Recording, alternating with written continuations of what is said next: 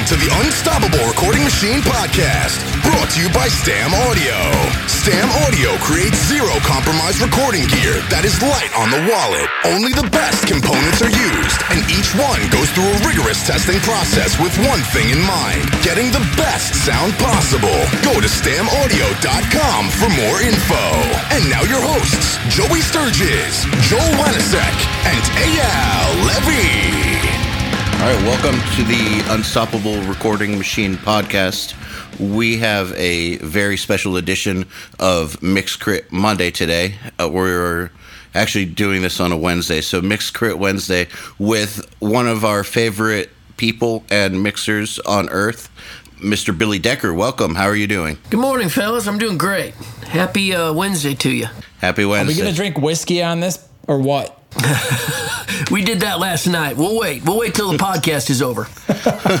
All right, perfect. Well, I um, feel like mixed critting would be more fun under the influence, but what do I know? a few weeks ago we did one where we were drinking beer and we kind of kind of got carried away. Oh my. I had a great time though. When Wait, we- was that the one with Browne? Yeah, the one we did with John Browne where we did the Meshuggah tunes. We, Oh, yeah. we definitely had a few. Um, it definitely, uh, it definitely makes the critiques funnier. I'll say, I'll say, I'll say that much. But uh, Either that or Dream Killer turned angry, you know? yeah, well, I don't, I don't know if we we went into anger mode or anything, but I could definitely see how Dream Killer turned angry could happen. But I think that honestly, for me, that would be more of a whiskey thing because we had a saying on tour, which was, was whiskey makes tours disappear. Oh um, my. Uh, and uh, it, basically, it also made things like stop signs disappear out of out of the ground.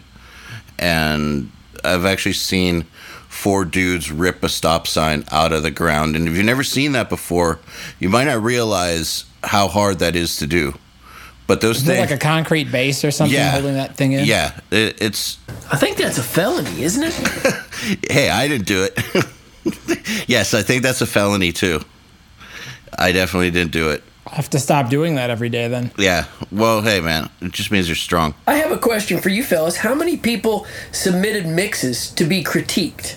And how did you wind it down to just uh, three? Pick your top three.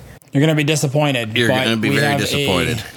Yeah, we have a group called the Roctagon that's subscribers only, and we usually just go through there. And sometimes it's like you click on three random posts, Oh, and okay. we grab those three mixes, and it's Crit City. Oh, that's cool. Okay.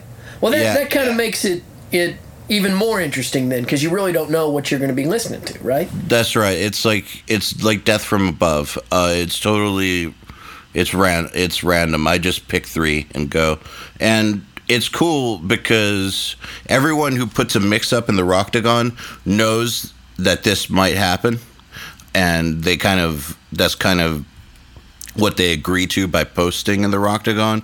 But uh, you know, so they're gonna wake up one day when we publish this next week and realize that their mix was being created by the three of us. Gotcha. So for Country Month, four people submitted mixes. Why didn't you just do all four instead of pick three out of four?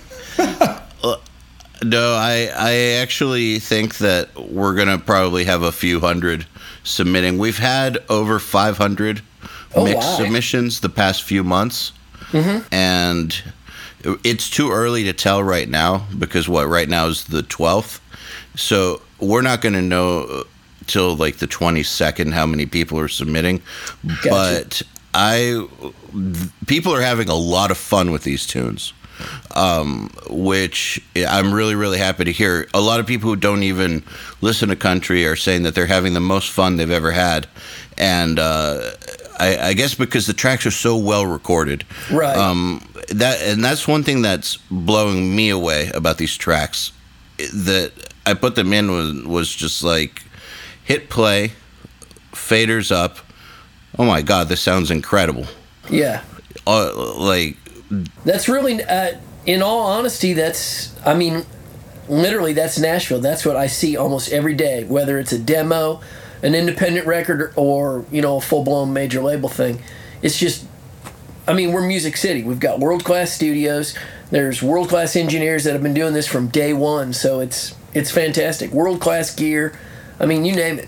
It's it's really easy and really fun to get up every day and come to work. The standards are so damn high, and I think that that should be inspirational for anybody, no matter what genre you're in, because for you that's every day, but for us that's definitely not an everyday thing. We Yeah, if we get a good mix Yeah. that's prepped right and labeled properly, and like, you know, the cymbals don't sound like they're recorded in a 10 by 10 room on like $50 microphones, that is a great day. Like, you call the engineer that did the work and you're like, thank you. You're my favorite. Let's work together again. Yeah, the worst thing I may get is maybe one mic, like the snare bottom mic, might be out of phase or something like that, which is almost irrelevant. You know, that's like, Ooh, so unacceptable. yeah, that's the worst thing that'll ever happen. Other than that, it's like great. I mean, it's it's never distorted. The tracks are never damaged or weird waveforms or crack. I mean, a lot of times it's even cleaned up. Even when I do a demo, it's cleaned up, ready to go for me, just to mix a demo.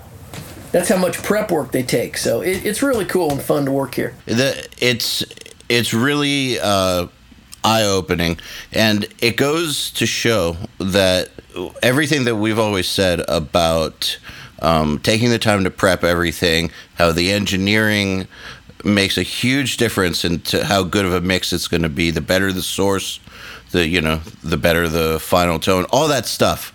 How arrangement makes a big difference in the, the mix. Like all that stuff, which I've been preaching literally since day one of doing this educational stuff. Uh, sometimes it gets lost with the metal stuff because some of it's not recorded great, or sometimes the arrangements aren't aren't awesome because you know everything's like in the same range or whatever. But like now doing these country tracks, it validates all of that because it's a perfect example of all those things coming together arrangement, songwriting, engineering, editing, prep work. And that's why you can just bring the tracks in, faders up, unity, and it sounds almost done. Exactly. Good point. Good point. So we ready to rip some mixes or what? Yeah, let's do it. Let's do it. Okay, so first mix, first up is by our subscriber Fabio de la Luz, and this is his version of Rodney Atkins. These are my people.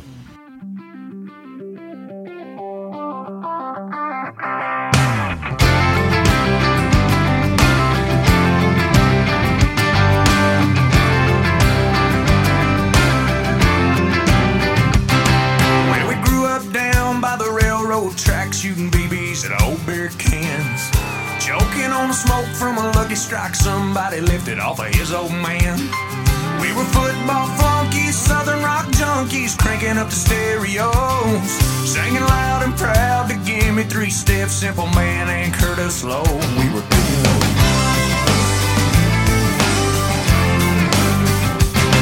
Got some discount knowledge at the junior college where we majored in beer and girls. It was all real funny till we ran out of money and they threw us out into the world. Of anything.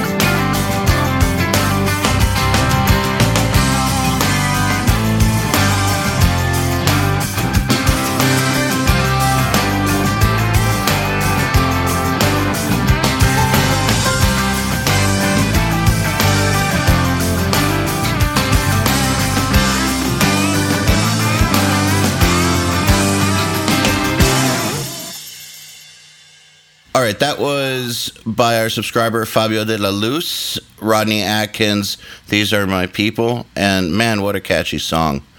But uh, I thought those balances were weird. What did you think, Decker? This this is. Uh, I want to defer to you first because you are the expert. Yeah, well, I'm far from that. I got a lot of people fooled, but here's my two cents. I would say I don't dig, and I don't think the artist would, the big harmonizer on the vocal too. There was some weird, some weird spatial effect he had on that lead vocal, and instantly I was like, "Whoa, what is that?" Also, I think Fabio really needs to work on uh, compression and limiting just on each individual instruments to get the whole mix up louder. Uh, and he definitely needs a lot more bass in that. Did you think Agreed. that the balances were kind of weird? Like I was hearing uh, the acoustic guitar, for instance, like the acoustic guitar on the left was just like equal volume as the vocal almost.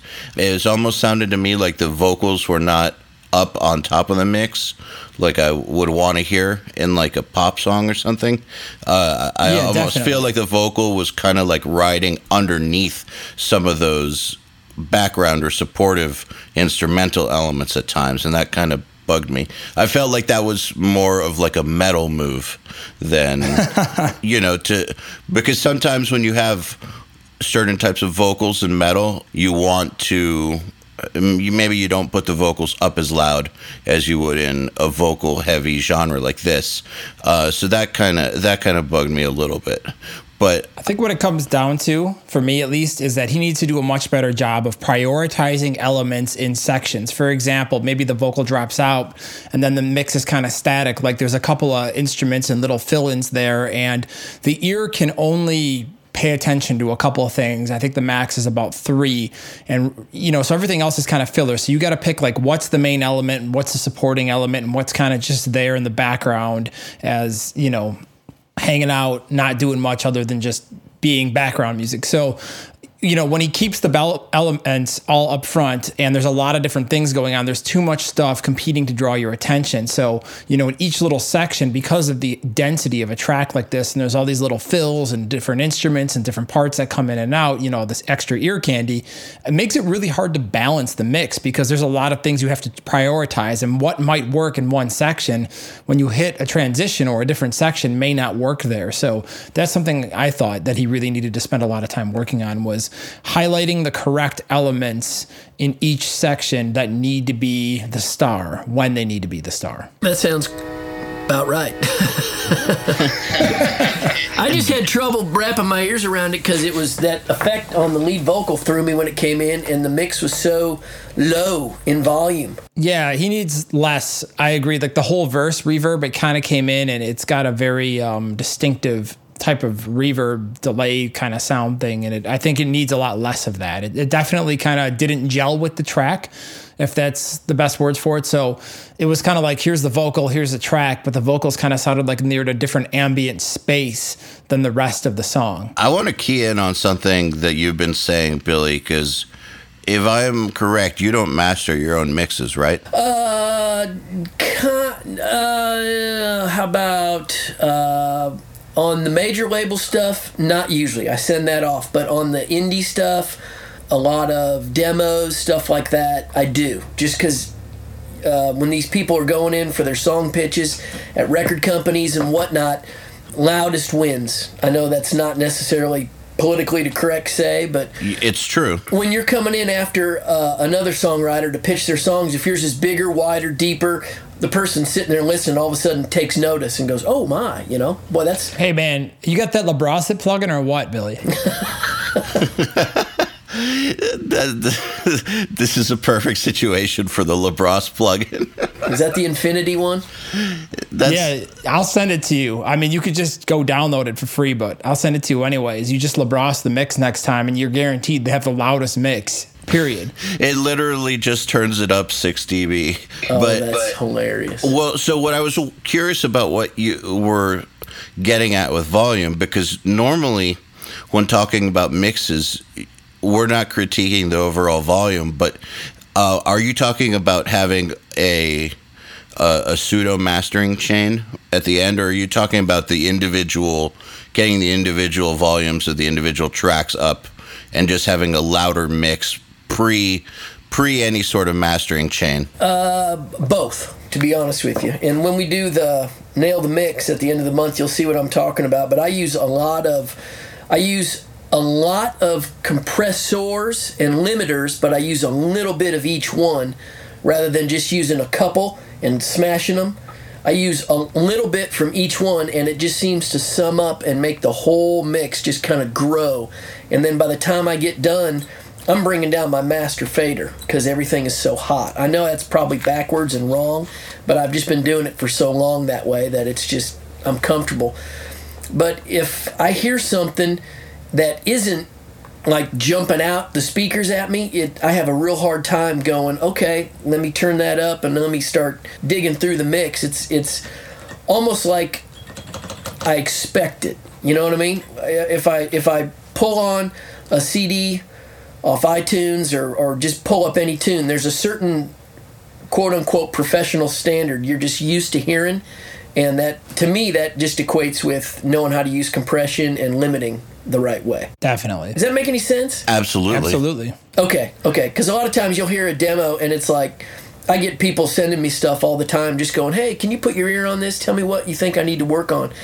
And it, it just sounds like somebody was messing around in a home studio and just pushing up faders and didn't really know how to get the full dynamic range out of something, you know, and really make it pop and hop. And I'm like, well, here, here's a good barometer. Turn on the radio or go to iTunes and download your favorite song and put it side by side.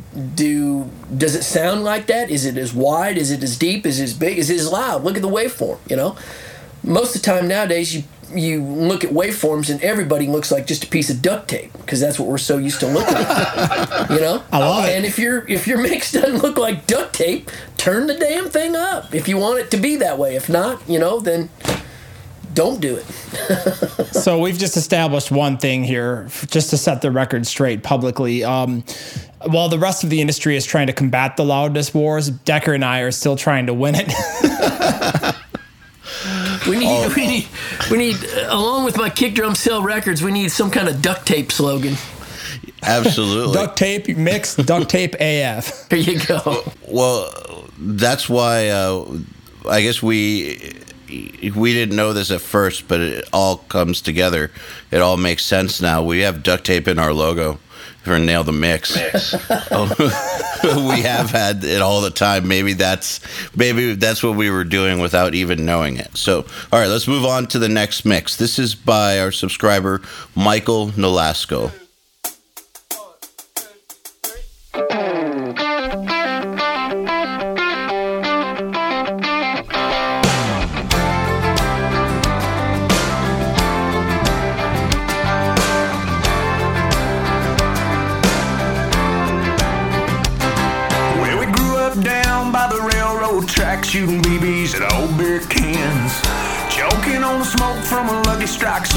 Somebody lifted off of his old man.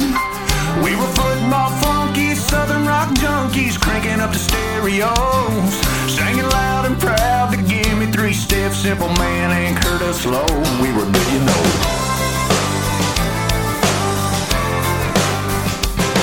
Got some discount knowledge at the junior college where we majored in beer and girls. It was all real funny till we ran out of money and they threw us out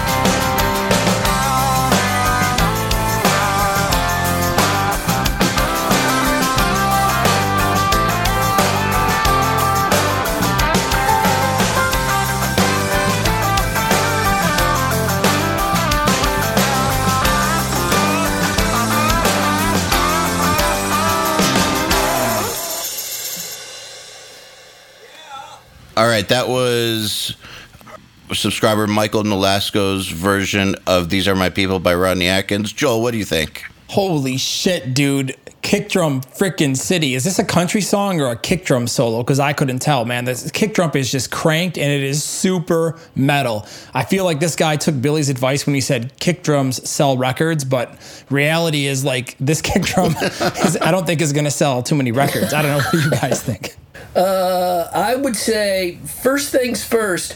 Clean up your intro, meaning let's cut out the clicks and the talking and whatnot. You never want that unless it's like a special effect or something. But I mean, we got to put a tail or a head and a, a header and a footer on this song with a fade. So definitely clean the top. You want to get rid of all the talking, the clicks, the garbage, and then uh, he used a, another effect similar to Felipe. It was almost like a a doubler or something on the lead vocal. Do you guys hear that? Yeah, I, it was. Uh, I all I couldn't tell what it was. I just hear all kinds of weird vocal artifacts in there, like almost yeah, like there's something there's something weird doubling the vocals. Yeah, I wasn't sure what it was.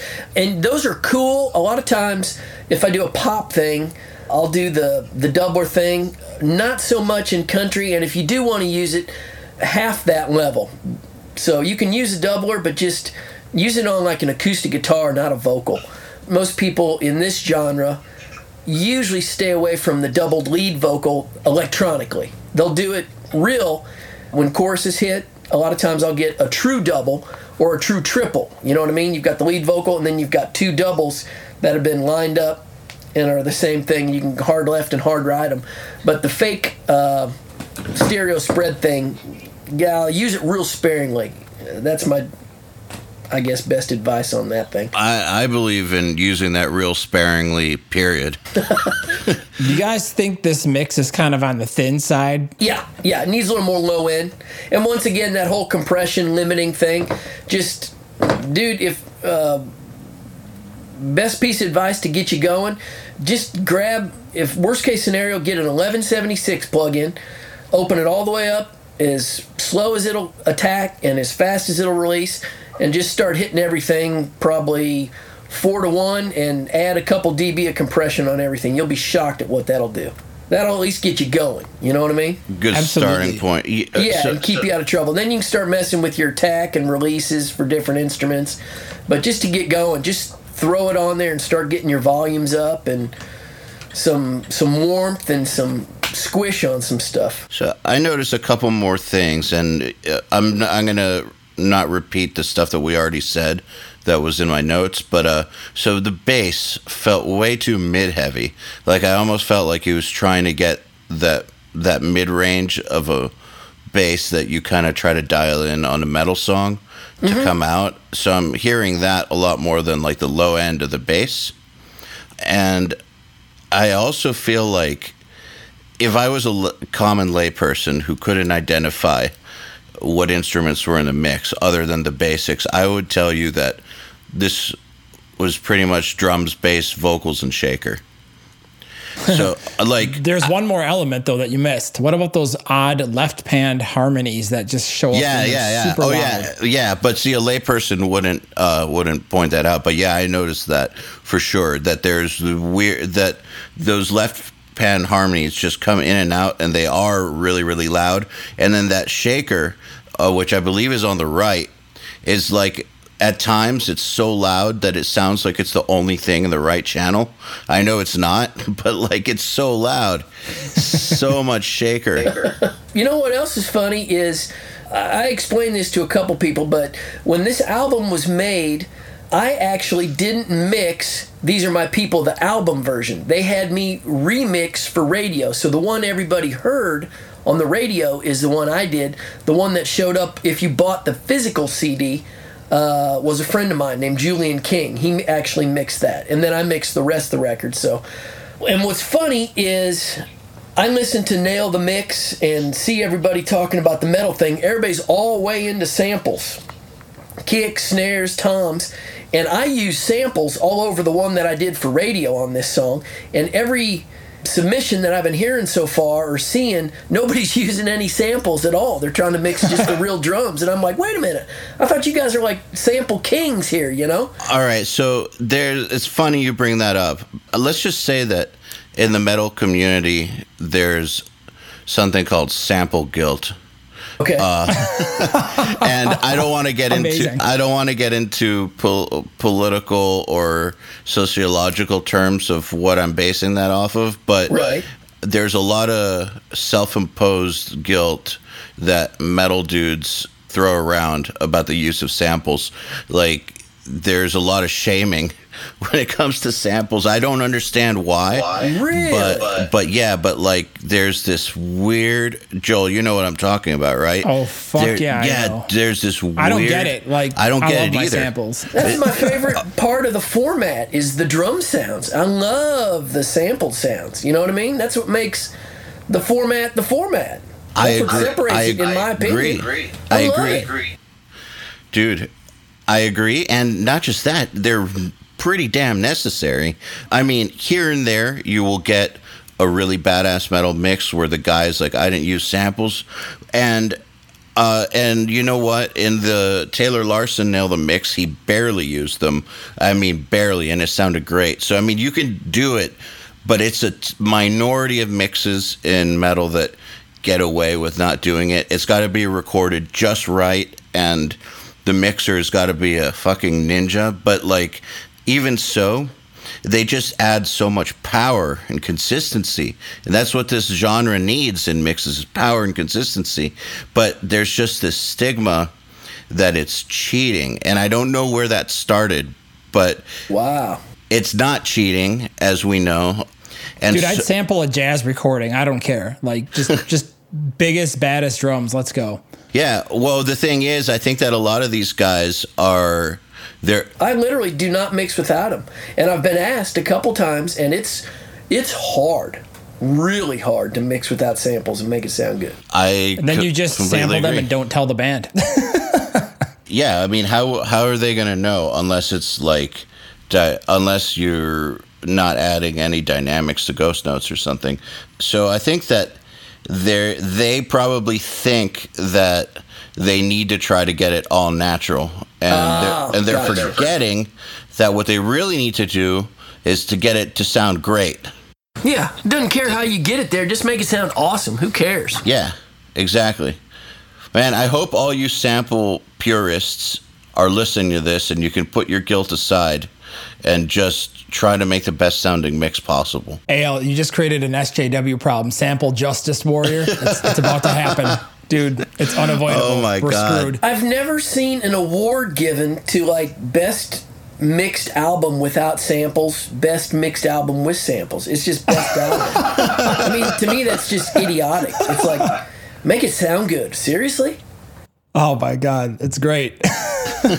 That kind of reminds me, um, back when I was starting out, I had the same type of shaming. I jumped on Pro Tools before a lot of other people did, yep. and made it my format. And boy, I took some heat for mixing records in Pro Tools As opposed to on a console. on a console. Yeah, yeah, same exact thing. It was almost like cheating, and I got shamed and all that. And I'm like, hey, you can you can laugh all you want, but I'm laughing all the way to the bank, and I'm getting home at five o'clock at night. So I'm gonna keep doing this. And look, look what happened. Almost everybody mixes in Pro Tools now.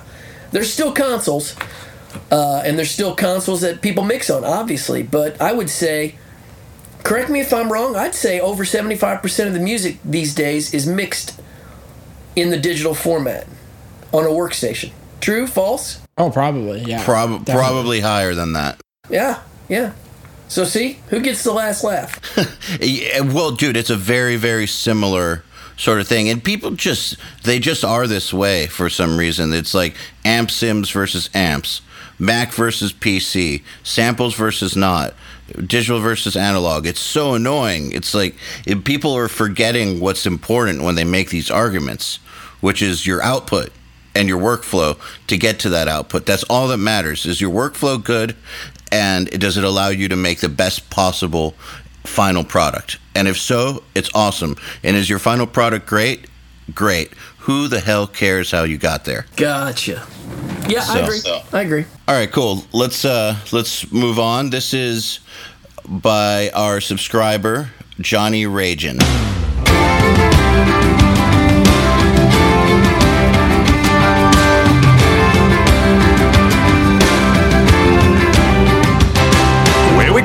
Down by the railroad track, shooting BBs at old beer cans. Choking on the smoke from a lucky strike somebody lifted off of his old man. We were football flunkies, southern rock junkies, cranking up the stereos. Singing loud and proud to give me three steps, simple man, and Curtis Loew. We were good, you know. Got some discount knowledge at the junior college where we majored in beer and girls. It was all real funny till we ran out of money and they threw us out into the world. Yeah, the kids that thought they'd run this town ain't a running much of anything. Just loving and laughing and busting our backs and we call it all living the dream. But these are my people.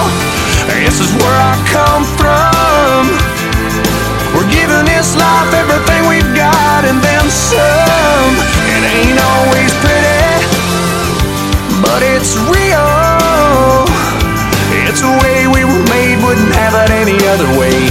These are my people. Well, we take it all week on the chin with a grin till we make it to a Friday night. And it's church league softball, holler about a bad call, preacher breaking up a fight. Then later on at the Green Light Tavern, well, everybody's gathering as friends. And the beers are pouring till Monday morning, and we start it all over again. And these are my people, this is where I come from. We're giving this life everything we've got and then some. It ain't always pretty, but it's real. It's the way we were made, wouldn't have it any other way. These are my people. We fall down and we get up. We walk around and we talk tough.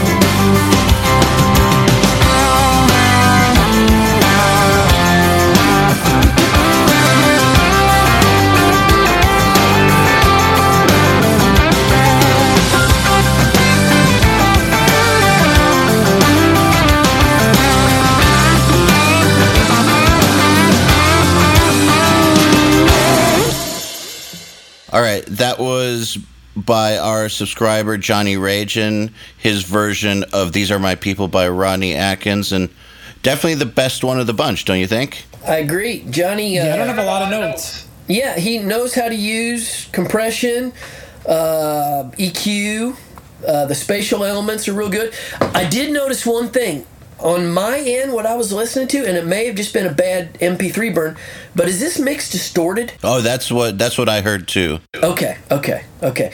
Yeah. Uh, hey, Johnny. Uh, tip I learned from a, a producer engineer here in town that's been doing it for a long time. The only time you're ever going to hear distortion is at low volumes typically. So a good thing to do is if you're mixing loud and proud, a lot of times it'll get by you because you can't hear it. So hit the dim button on your console or your workstation, turn it down real low, and if you're hearing little crackles, lower that two bus, dude. Bring everybody down.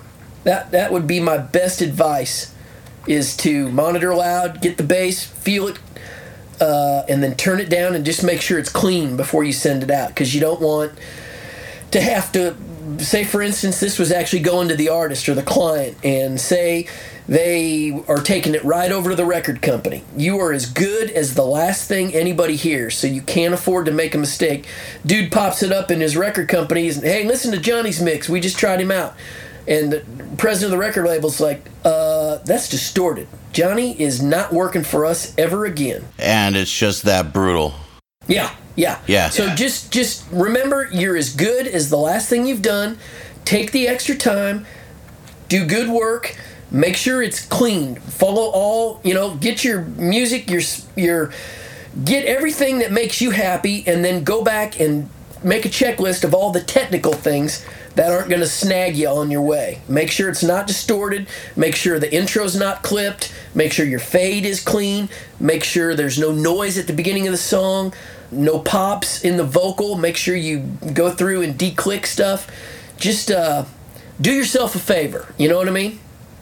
And approach it like this is the last mix you're ever going to do every time you mix. And trust me, it will pay off. And these are all things that you can fix within like 15 minutes. Absolutely. And Yeah. it'll keep you working for the next 15 years. Yeah, e- exactly. And uh, honestly, man, I didn't really have too many notes on this one.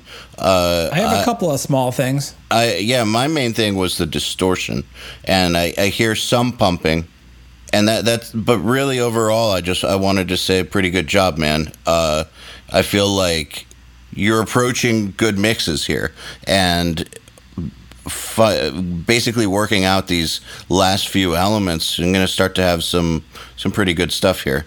Yeah, So he's, what- he, he's got a future as a mixer. Yeah, Absolutely. yeah. I think so too. Yeah. Good job, Johnny. So, what did you think, Joel? What were your uh, what were your things? I'm gonna be the nitpicky knob, huh? That's okay. So I thought the I thought the acoustics were just a pinch too muddy, and um, some of the dubs that were coming in, the mid range was masking a little bit. So you know something would pop in for a second, and then it would be like all of a sudden there'd be a huge influx of mid range, and then it would kind of add a little bit of like a layer of a sheet of cloudiness to the mix. So you got to watch that kind of stuff. Just the accumulation of the mid range, especially when you're dealing with a lot of dense elements, and there's so many different things and little pieces of ear candy, and then suddenly something comes in and it has just a little bit too much mid range, and then that just accumulates and compounds across all of the other elements in the mix.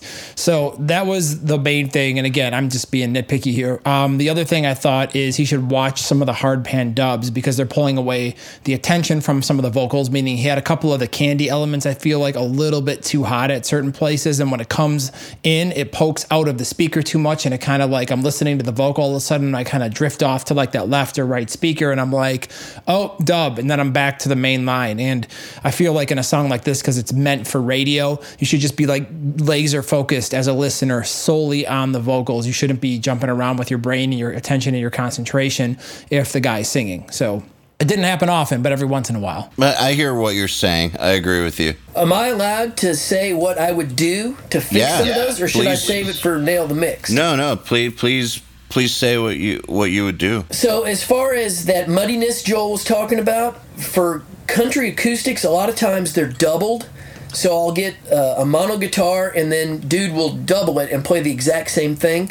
So most of the time I'll hard pan them left and right, and I always put a uh, high pass on about 125 and then around 240 250 i take about 6 db out and just carve that out because that's where that muddiness seems to be.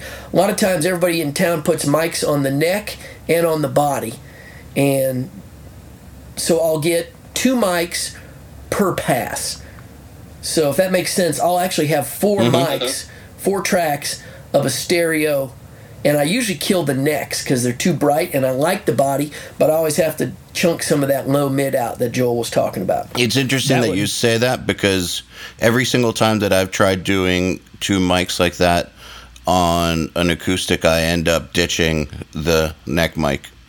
Oh, that's As well. funny. Yeah, I just think the body sounds good, and everybody always uses those thin um pencil mics. I, I, I forget KM84s. KM84s, yeah. Yeah. Yeah. So they No. always put one on the neck and one on the body. Now, I will say this: uh, there are times when I have put a KM84 on the neck, when I'm recording an acoustic that I know is going to go as a layer behind a wall of distorted guitars.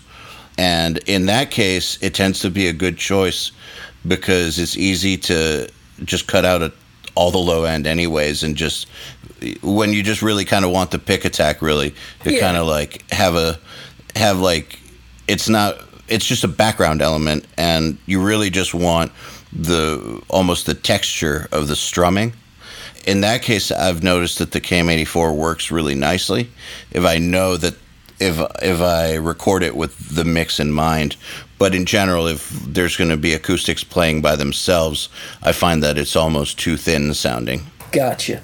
And as far as those background vocals jumping out, I always, and I'm sure you guys probably do too, but I always subgroup all the background vocals and just clamp them down. I've got a compressor with kind of a super fast release and a medium attack, and then I can speed that up if they're all over the place to clamp down.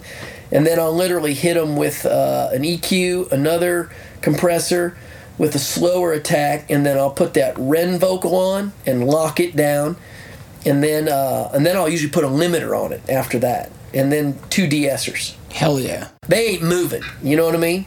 So that way, if uh, a lot of times people come in and they'll they won't realize that I'm putting the background vocals through a sub or um, you know bussing them through a channel that's just got them locked, and they'll be like, "Yeah, go ahead and just turn those backgrounds up like one," and I'll take my background channel and I'll lift it up like 6 dB and they're like whoa whoa whoa whoa or turn it down that much and I'm like no you don't understand they're getting like just crushed in that thing so in order to really either lower them or get them up there, you got to just either feed them in there super hard or lower them, you know, 6 dB. I got to introduce you to L1, man. I got a much better setting. You got to use all those plugins. You just take the bar, you grab it, go all the way down, and then close the plugin. Dude, That's what I, do on the that, that's what I do on the two bus. I don't need that on the background vocals. I love it. There's my duct tape. I love uh, Renvoc, by the way. I love that plugin. Yeah, That is a that's- good plugin. That's Yeah. a lifesaver. So I use that on lead vocals too. That used to be one of my go-tos, and for some reason, I think someone made fun of me, like someone I respected for using it, and then I stopped using it. and then, really? yeah, a, a long time ago. But then I came back to it and was like, why did I ever listen to him? This plugin's great. Oh yeah, I, I love I love the one knob things that you don't even know what they do. They just do. Those are the best. As long as it sounds good. Yeah. And then when Yeah. somebody asks you what it is, then you can make up this super cool thing that has to do with like, oh, it goes through ball bearings and the flux capacitor, and then it does all the. And then they think you're either an idiot or really smart. All you do is pull one lever down. Anybody can do it. Yeah, but you would be amazed because I've seen lots of people pull the lever down on L1, for instance, and just totally botch it. Really. Yeah, so I have a trick. I haven't disclosed it, but um, that's why. Only I know how to use it correctly.